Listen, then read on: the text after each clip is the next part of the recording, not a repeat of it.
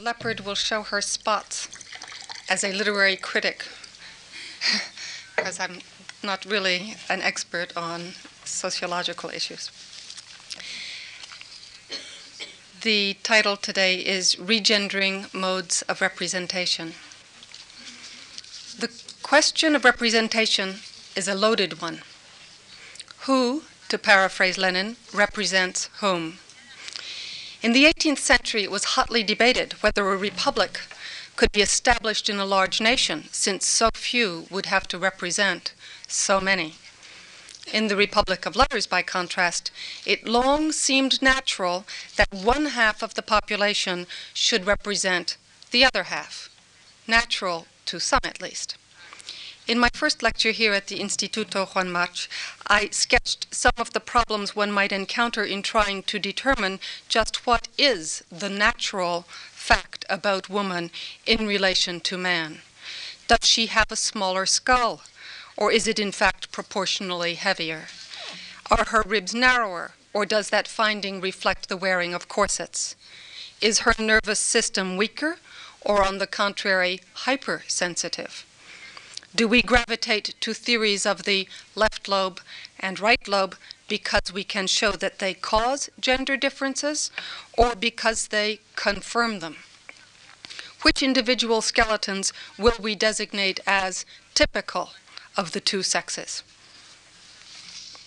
The most explosive book of recent years to trace the way these questions about women's bodies have sustained the literary hegemony of men is The Madwoman in the Attic by Sandra Gilbert and Susan Gubar.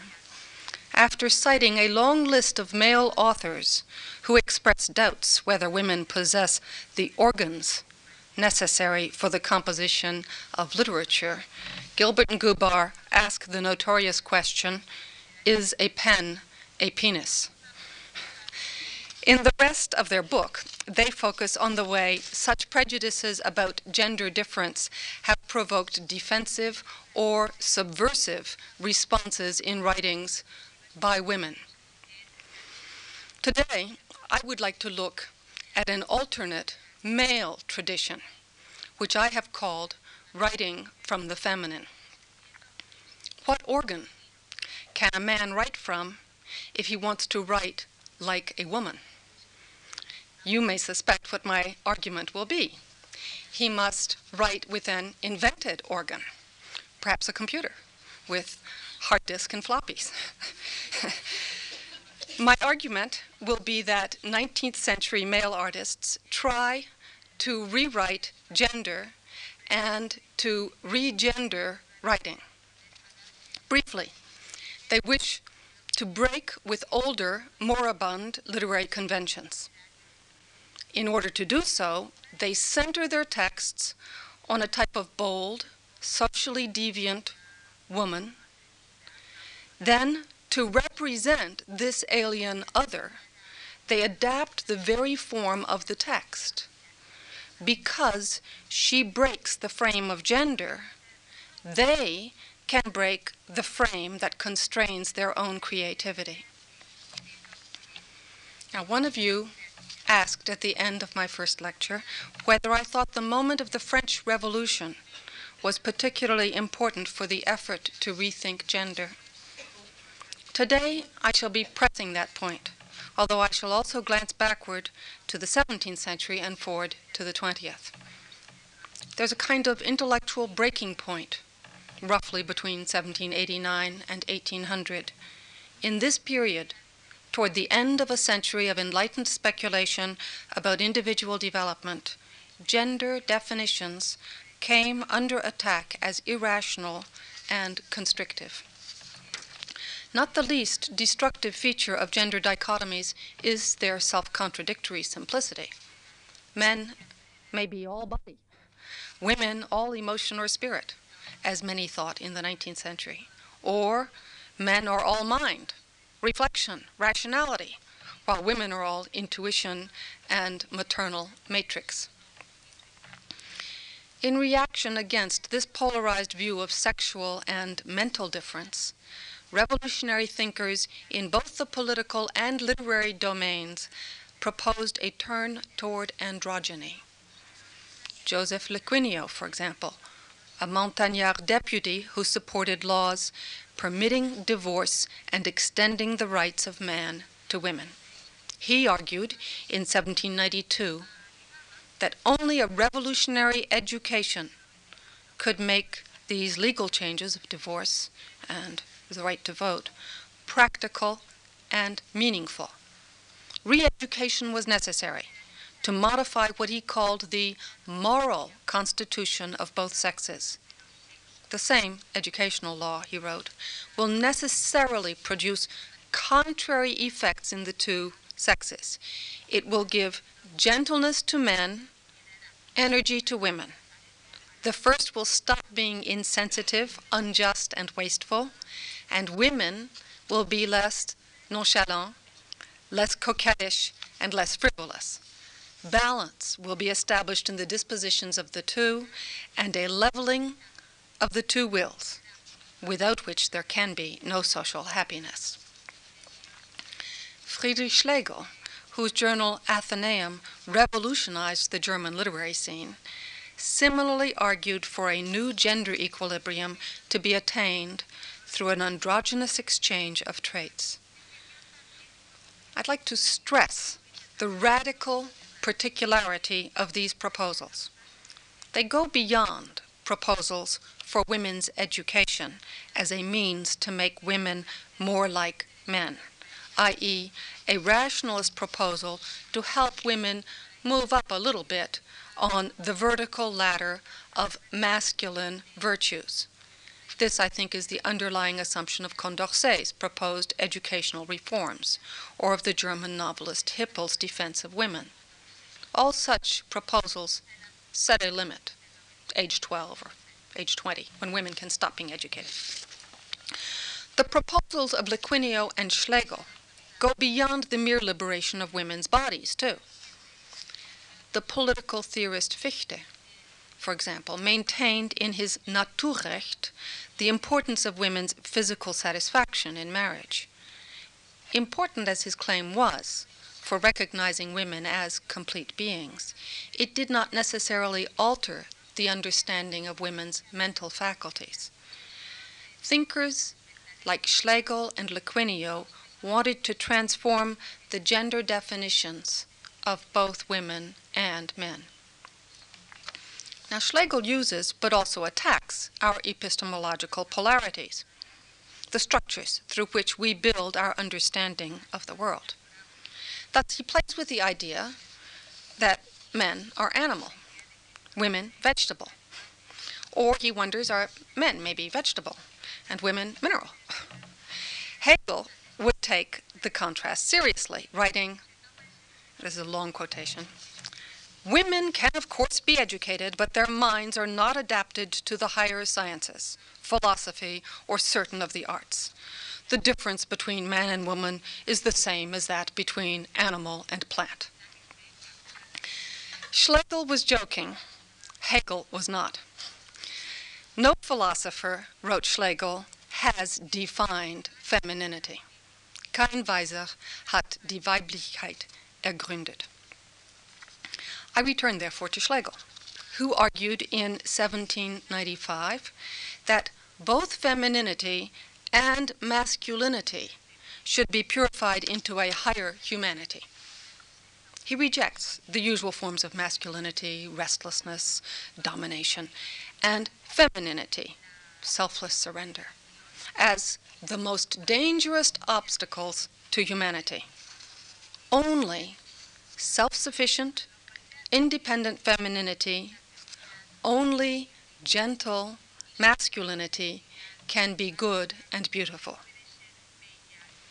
Only if we moderate these socially defined sexual polarities by marrying opposites within ourselves can our individuality find unlimited space to move freely through the whole realm of humanity.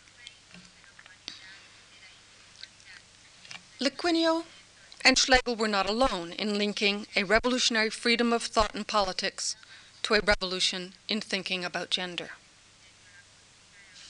Thus, in England, Coleridge also maintained the truth is, a great mind must be androgynous. Because the problem of gender was so clearly laid out at the end of the 18th century, rewriting the conventions of gender could become a model for rewriting the conventions of literature. Only androgyny, Coleridge thought, could explain the extraordinary power of Shakespeare. You'll recall that Shakespeare was a model for literary experiment in the Romantic period for Victor Hugo, um, Schlegel, and for Coleridge. Now, most of my talk will focus on 19th century texts, but I want to begin by a flashback to the 17th century. In the 17th century, the personal, familiar letter became a recognized literary form in which daily events of domestic life, the curve of one's emotions, could be expressed informally. Both the domestic content and the lively, accidental style made such letters seem to be the perfect form for women's self expression. Women's lack of education their interrupted daily lives. And their deficient rationality equipped them, it seemed, to write letters.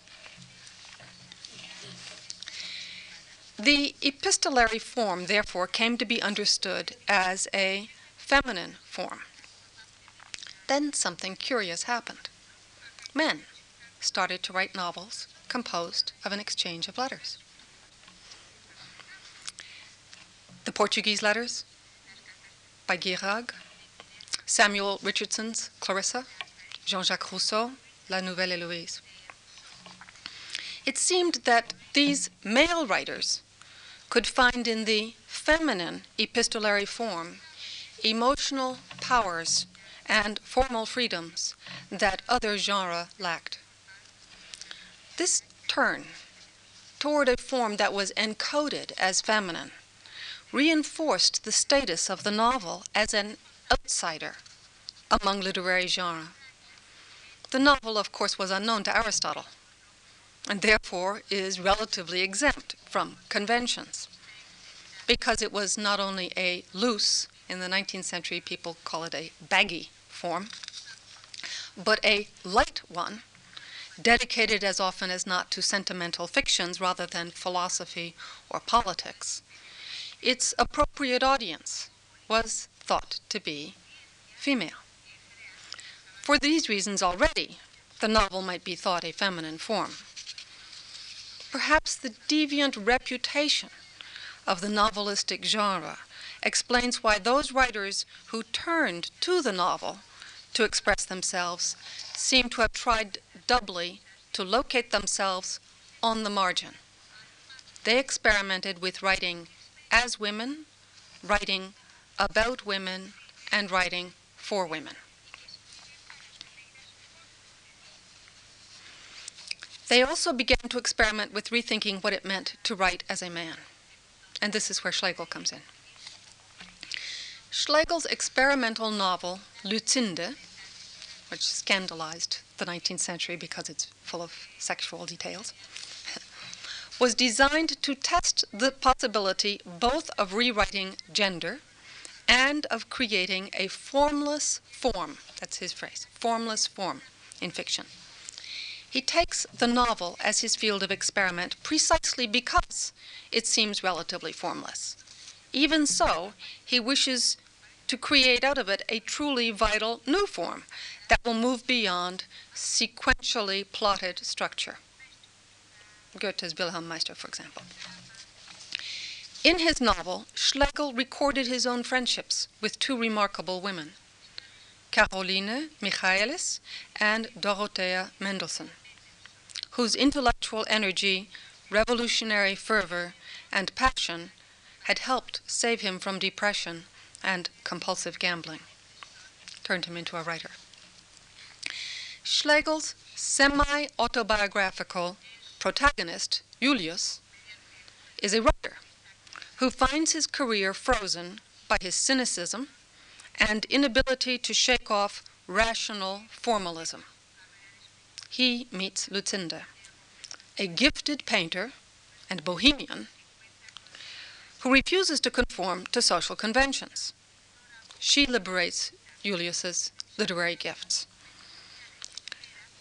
Lucinda, then, the social outsider and radical artist, is the catalyst of Julius's development and the magnet for a new mini society composed not only of the family but of a clustering of like minded friends, therefore, a more egalitarian group.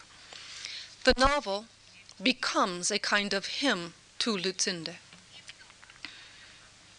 Now, in its shape, the text is an impulsive collection of diary like reminiscences, dialogues, letters, dream visions, poems, aphorisms, and a central autobiographical narrative. Six pieces on either side. It is a heterogeneous mix of forms. You could call it an encyclopedia. Some lyrical and emotional, some analytical and rational.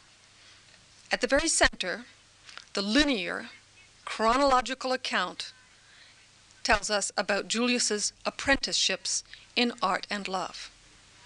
But the organization of the whole is not linear. Instead, it's what Joseph Frank has called spatial.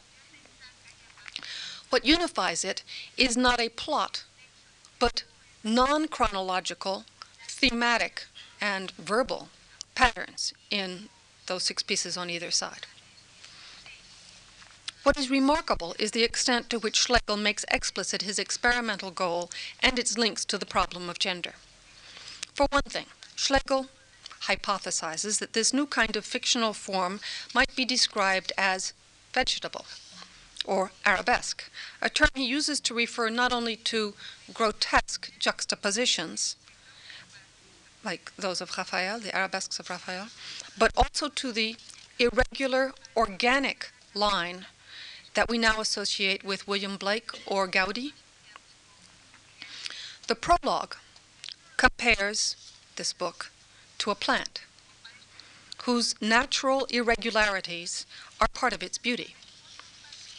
If you lift, Schlegel writes, a splendid plant from the fruitful maternal ground, much will cling to it that only a curmudgeon would condemn as excessive.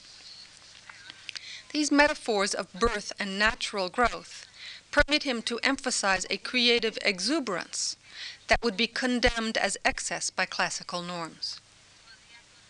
Now, the ground of creativity, you may have noticed, is maternal. For Julius's book is a twin to the child Lucinda has just born as well. That's one of the plot motifs. Schlegel's organicist metaphors link literary representation to gender reproduction. As absolutely vegetable, he will argue, women themselves are poetry. Schlegel echoes, of course, the traditional identification of woman, capital W, with nature, capital N, and with organic creativity. Pun on the organs there. Importantly, those links are now privileged. Female reproduction is no longer opposed to literary production, but identified with it. Perhaps, Schlegel concludes, the novel is a feminine genre. Now, within the novel, the hero Julius admires the unconscious liberties of a little three year old girl who does somersaults without worrying about what grown ups might see. He ponders. Just as women's clothes have an advantage over men's, so does the feminine spirit over the masculine. That through bold combinations, one can transcend the prejudices of culture and bourgeois convention and find oneself suddenly, without shame, in the bosom of nature. Feminine creation, like the girl's play, can denote a natural art that exposes itself and escapes from convention. As Julius puts together the pieces of his text. He strives to attain the same freedom he found in his beloved Lucinda and the little girl. He must remake his own life in order to remake his art. It's only by changing his character in response to Lucinda that he can produce this revolutionary text. He must regender himself. Schlegel's notebooks record the struggle in Lucinda to represent the unrepresentable. Femininity in representation, he writes, lies less in women's refined phrases and more emphatically in just what cannot be said, what is forbidden to women. Precisely because certain materials, certain experiences, certain words are prohibited to women, the feminine becomes a defining limit of revolutionary impropriety. Schlegel therefore seeks to achieve radical novelty, and that, after all, is the defining quality of the novel, through revolutionary feminine silences. It was Schlegel who taught the greatest critic of the 20th century, Walter Benjamin, the techniques of fragmentation and juxtaposition that permit a writer to speak through gaps and silences and it was the idea of woman that taught Schlegel. The theme of silence leads to my next example Thomas Hardy's Tess of the D'Urbervilles. A pure woman, faithfully presented. This subtitle outraged readers. The novel, in fact, tells the story of a beautiful, simple country girl who has an illegitimate child and eventually murders the man who has ruined her and destroyed her marriage to a man she loved. Could such a woman be pure? Hardy thought so. One of his goals was to break up the pernicious conventions of his time in respect of women, illegitimacy, and the stereotyped household. Women's deepest experiences, he felt, were indescribable by men's words. Bathsheba, the heroine of Far from the Madding Crowd, Lejos del Mundanal Ruido, which was just on TV, explains why she is speechless. I cannot tell you. It is difficult for a woman to define her feelings in language which is chiefly made by men to express theirs. At the core of this novel, Tess of the D'Urbervilles, Hardy sets an unspeakable and unspoken woman's story. Tess, as you may remember, is scarcely more than a child when she's raped by her vulgarly sensual employer, Alec. She quits him, returns home, and gives birth to a baby who dies almost immediately. She then finds employment in a dairy, where she's courted by a refined and intelligent fellow worker, son of a clergyman, whose symbolic name is Angel. After months of refusing to marry him, she finally agrees. On the wedding day, he confesses to having had an earlier affair. She tells him her own story.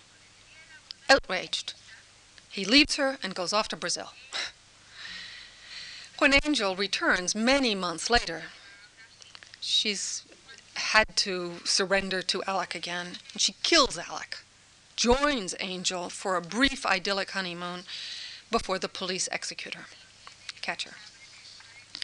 The key feature in this narrative is Tess's story. We never actually hear it.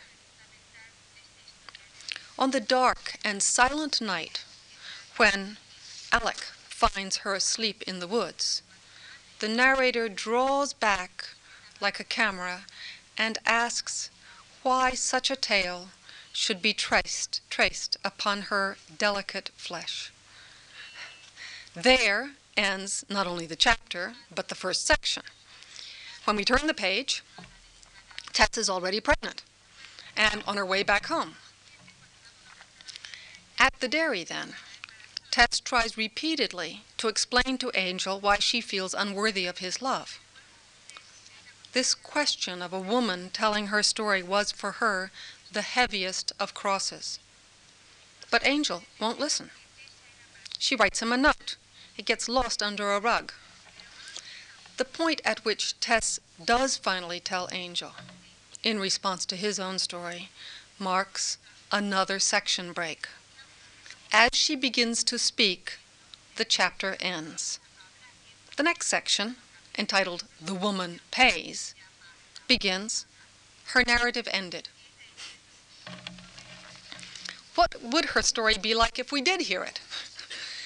She often speaks through silence, conveying, for example, her resistance to Alec and her obedience to Angel, both through silence. But one can also find a group of traits in her language that fit Julia Kristeva's notion of a pre-Oedipal, feminine language, or semiotike, the language of undifferentiated union with the mother. Now, the adjectives Hardy uses to describe Tess's speech are fluty, murmuring, quavering, stammering, pantering, broken, fragmentary, stopped. When in love with Angel, her impulsive speech is ecstasized to fragments. It's broken up by contented pauses, musical, broken fragments that correspond to her breathing and her heartbeat. Hers is a language of nature when she does speak. But, readers complain, Tess almost never does speak. Hardy seems to identify femininity with silence. Many complain also, and this is even more curious, about the effacement of her rape. Hillis Miller, for example, condemns the failure to describe directly all the crucial acts of violence. I would like to suggest that the gaps Hardy leaves in this novel were intended, that's a risky statement, all right, to echo Tess's own pauses. The blank pages between sections, which he entitles the phases of her life, constitute a silent body language of the text. Such breaks have no single meaning, as the interplay between the two central examples makes clear. The gap between the villain Alec's discovery of the sleeping Tess and the beginning of the next phase, symbolically represents the tearing of flesh that it literally does not describe. Such a gap is a pure literary convention for the socially taboo or the unspeakable. In the second instance, Hardy repeats this narrative gap on the wedding night at the moment when Tess reveals her innermost secret, the secret moment that we know as the previous gap in the narrative. The second gap, ironically, plays upon a non existent hymeneal rupture, the marriage that Angel refuses to consummate. The result is that Hardy brings to the foreground the sexuality of storytelling, the rupture enacted by Tess's story. By centering his novel on a tragic female protagonist, Hardy exposes the inequity of our gendered ethics and the contradictions of bourgeois individualism. At the same time, by echoing Tess's voice and by building these spaces into his text, I think Hardy seeks access to an unrepresented zone of experience and language. Now, Schlegel and Hardy, I'd like to suggest, are just two among many 19th century writers who compose a feminocentric text focused on a heroine who breaks the rules, and who do so in order to find a new voice for themselves. I think of Benjamin Constant in Adolphe, which was originally entitled Eleanore, so focused on a woman, Flaubert's Madame Bovary, Henry James in Portrait of Lady, or Daisy Miller, or Turn of the Screw. And in the 20th century, one might include Joyce's Ulysses, which circles around and finally closes on Molly's soliloquy. Indeed, Joyce, though a student of Irish rebellion and a modernist par excellence, claimed that the greatest revolution of our time is the revolt of women against the idea that they are the mere instruments of men. Now, these male writers do not follow the track of the ventriloquist who writes as a woman. Here you may think of Daniel Defoe's Moll Flanders, or Richardson's Clarissa, or Dickens's Esther Summerson. Now, the writers I've been talking about don't just cross dress. Instead, the men in this tradition try to break the conventions set down for masculine narration by transforming the voice of the male narrator himself. Now, although the kinds of experimental device vary, each of these authors himself encodes his experiment as a feminizing of narrative form. And that's why I've used this strange phrase, writing from the feminine. I've cut out a section here on what I think of as the hyper masculine track that could be followed. Instead of feminizing, you could masculinize yourself even more ironically. The next pair of texts that I'd like to look at take a slightly different approach to the problem of rewriting gender in order to rewrite genre. Stendhal appears to fall into the ventriloquist camp in his novel Armance, since he claims he has simply edited a manuscript written by a woman. The preface apologizes for the woman author's simple bourgeois style. In fact, Stendhal did steal the theme of Armance from a novel by a woman, Madame de Duras' notorious Olivier ou le Secret, which is uh, circulated in manuscript. It's about a hero suffering from impotence. Ironically, then, Stendhal apologizes for the literary deficiencies and lacks of a female text about male sexual lack. The brief story is a frustrated romance. Armance de Zohiloff, a Franco Prussian foreigner, loves her cousin Octave, who reciprocates her love but is unable to marry her because of a horrid secret. He suffers from an unspeakable weakness, which drives him first to thoughts of suicide, then into a duel, which gravely wounds him. Only when he thinks he will die can he even speak of his love to his cousin. But just as the two are about to exchange letters and succeed finally in getting married, these are intercepted and replaced by a rival's lies. Octave dies of a combination of opium and digitalis. Now, if Octave is a sexually ambiguous monster, that's another one of the terms in the text, graced by the beauty and modesty we more often find among heroines, what most distinguishes him is his inability to speak, which dictates the misunderstandings and complexities of the plot as well as its intensity.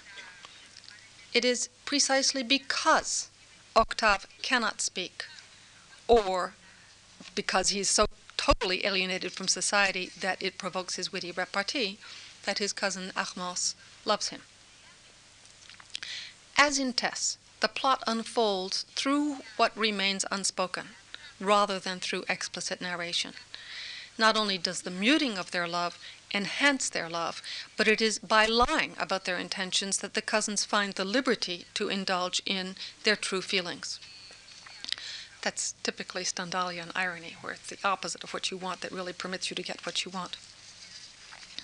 Octave writes a letter confessing the unspoken truth to Armance, but because of the villain's interception, his letter remains undelivered, and he tears it up into fragments.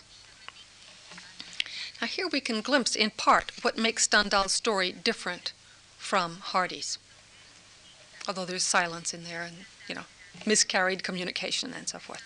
Stendhal has not centered his narrative on the creative power of his titular heroine, Armance de Zohiloff, though she is indeed complete, as her initials from A to Z suggest.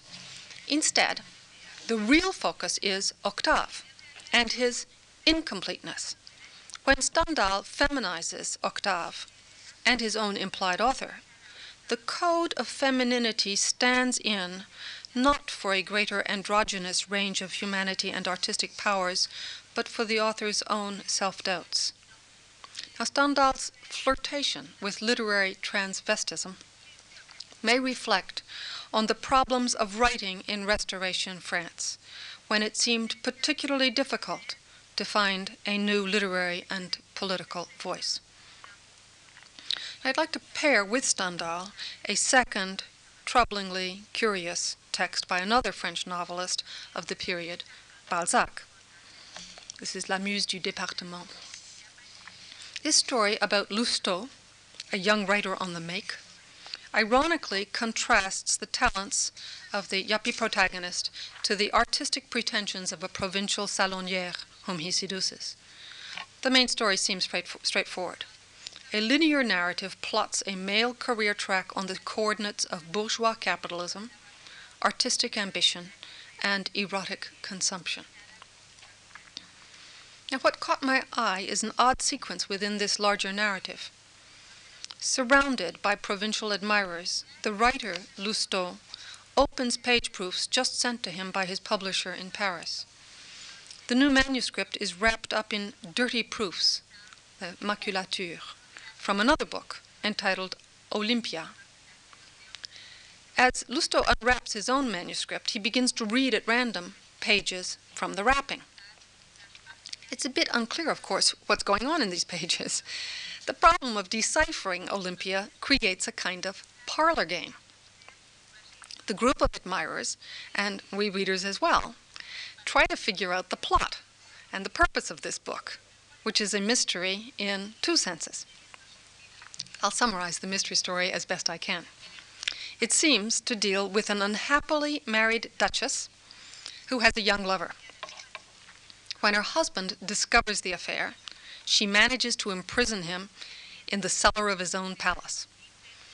Now, this narrative of a woman's empowerment inverts the usual relationship between a man and a woman, not only in marriage, but in any scene of voyeurism. Now, having been spied upon by her husband, the Countess now forces him to watch her. She imprisons him doubly in a cage in the cellar, um, then raises the cage nightly through a trapdoor leading into her bedroom above. There, the Duke is forced to watch her take her pleasure. The man's imprisonment leads to her surplus of jouissance a surplus that, of course, depends upon his deprivation. Typically, Balzacian is a second narrative strand about the family fortune, which may have been lost. A bandit, curious about this missing treasure, comes upon the Count in the cellar and frees him. At just this point in the story, there are no more pages to be read. We run out of wrapping paper. we actually are given this story higgledy-piggledy atroce moche. We read about a lost glove, the bandit, the cellar, the missing family treasure in little snippets. These are constantly interrupted, since the pages are read out loud to the assembled provincial company as an occasion for the display of witty, critical comments by the visiting writer.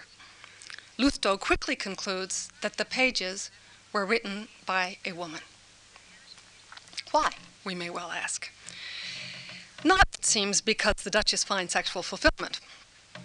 Lousteau instead comments on women's naive use of melodrama and eroticism.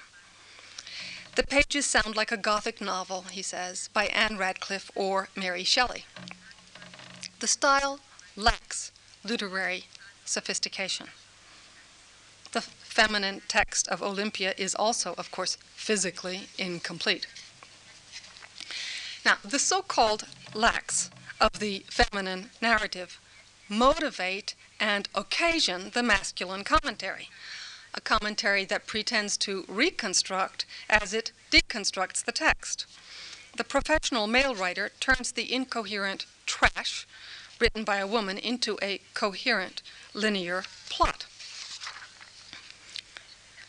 Ironically, this wrapping paper, which frames the package from Paris, has become a core text, focus of our attention.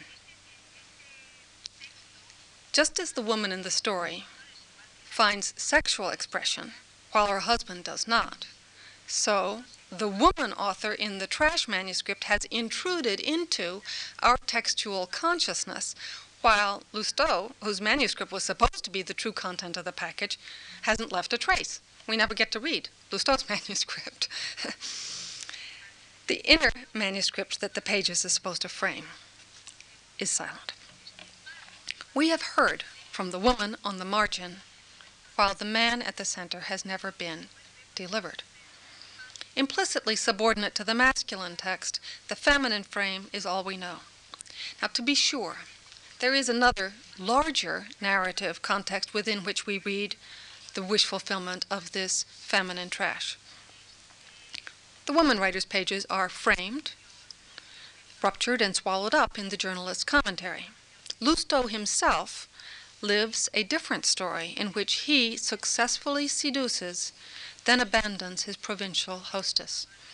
Now, that, which is the story, right, the story of Lousteau, is a standard seduction plot.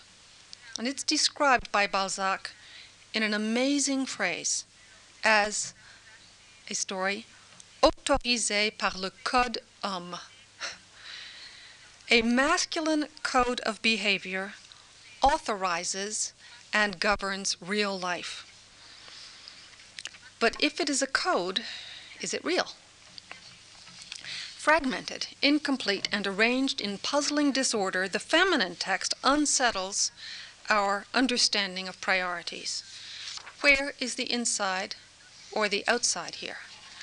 Balzac seems to have opened up Pandora's box in opening up this manuscript package.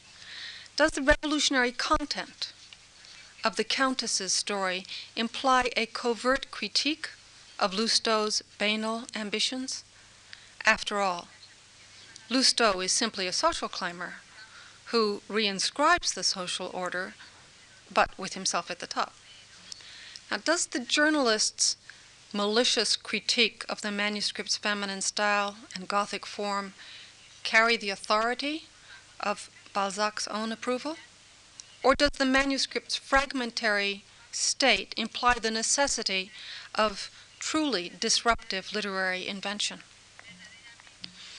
Realistic narratives usually use irony to encapsulate and close off such questions about the status quo of gender and genre. By contrast, Balzac's double frame dramatizes the reader's own activity in reconstituting, shaping, and interpreting the fragmented, lost story. By passing the authority to the reader, Balzac implicitly undermines his own authoritatively judgmental style and descriptive techniques. In Balzac, then, as in Stendhal, I see a writer with a troubled consciousness.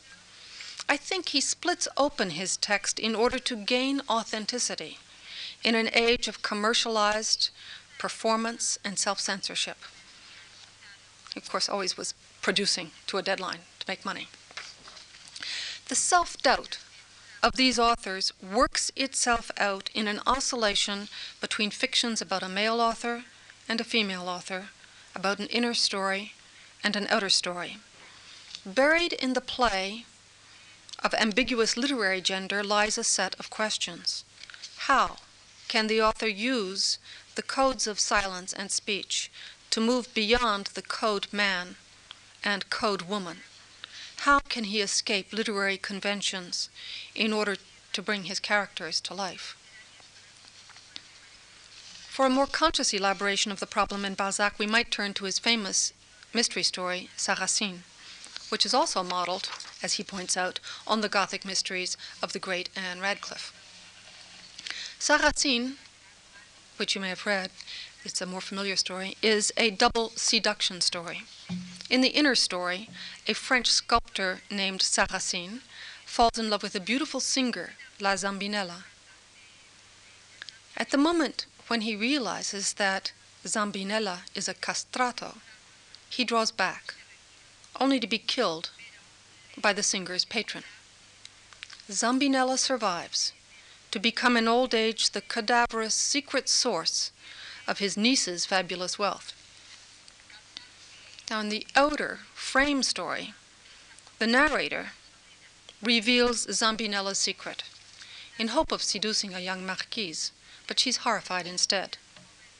So both seductions fail. Now, here the lacks that Balzac attributed to the woman's story Olympia before have been displaced onto male figures. Zambinella obviously suffers from a lack. So do the sculptor Sarrasine and the narrator, both of them defeated in their desires.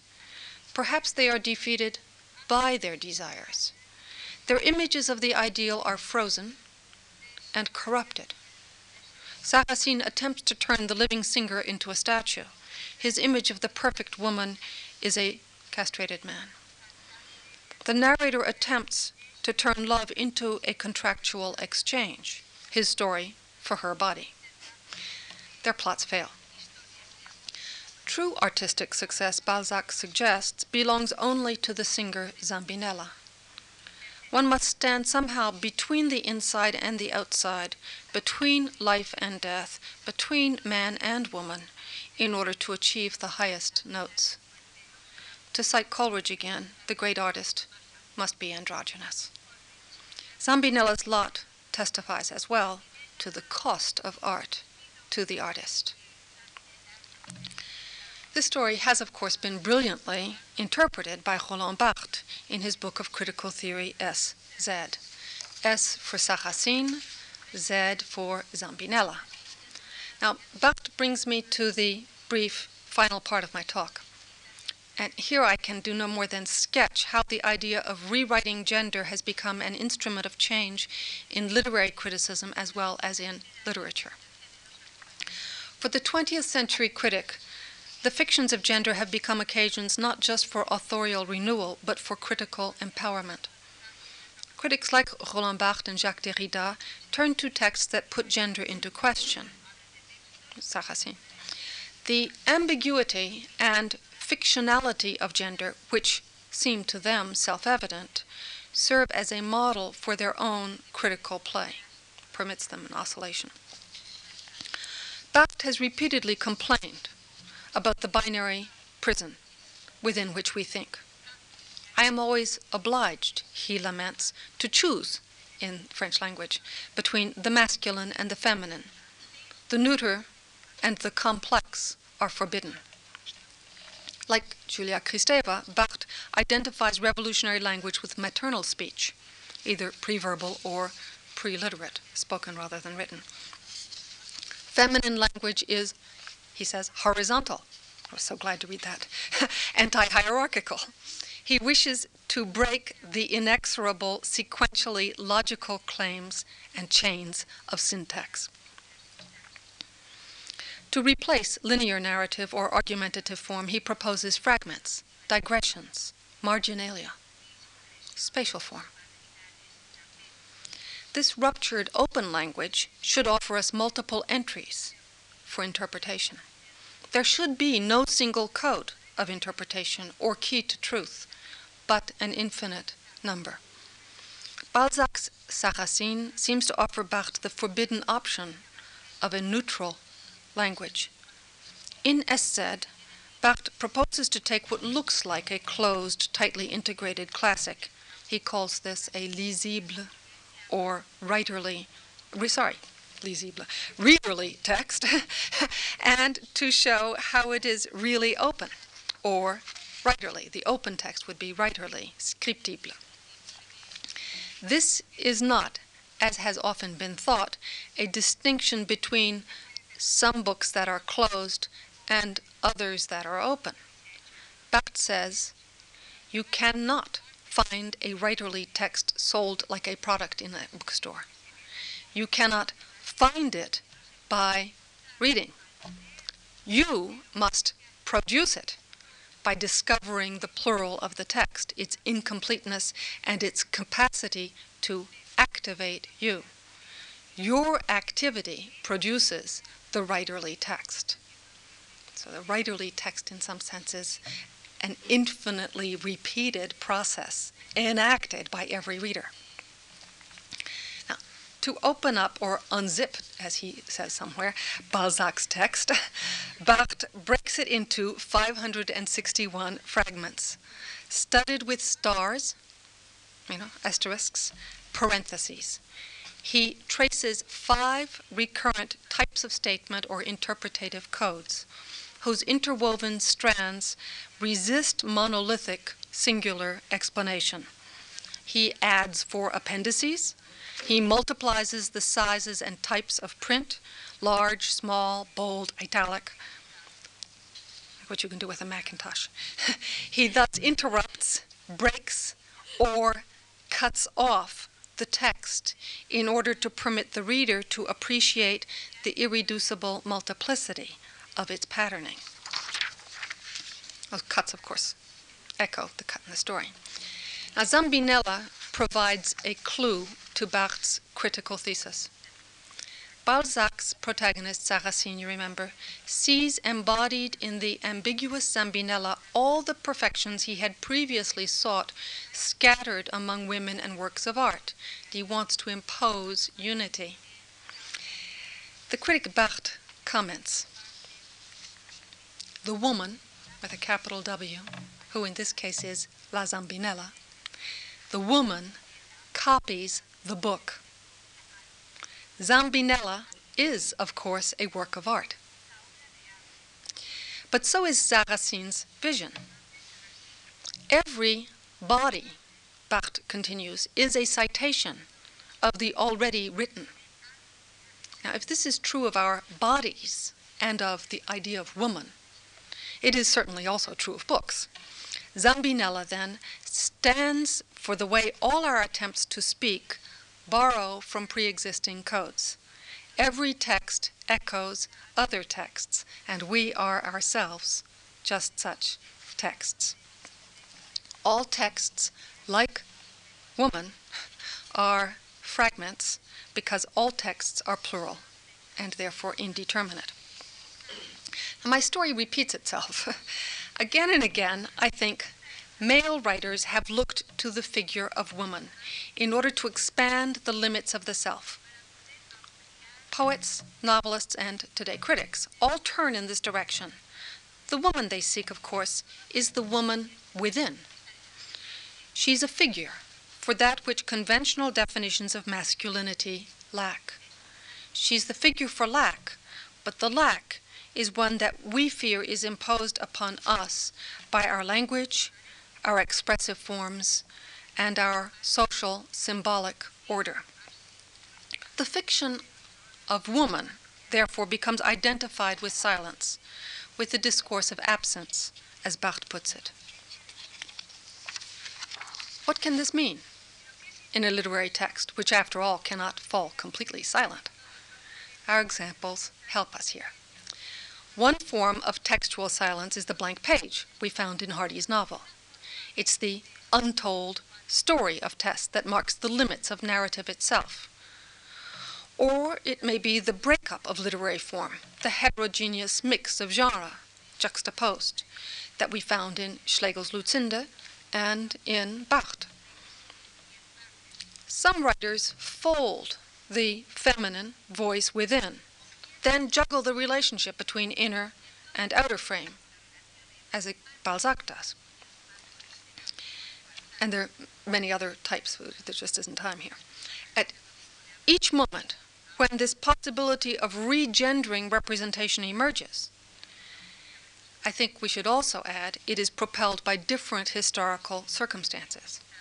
For the Romantic writer, it may be the defeat of political struggle for class and gender equality that turns him toward a quest for literary self transformation.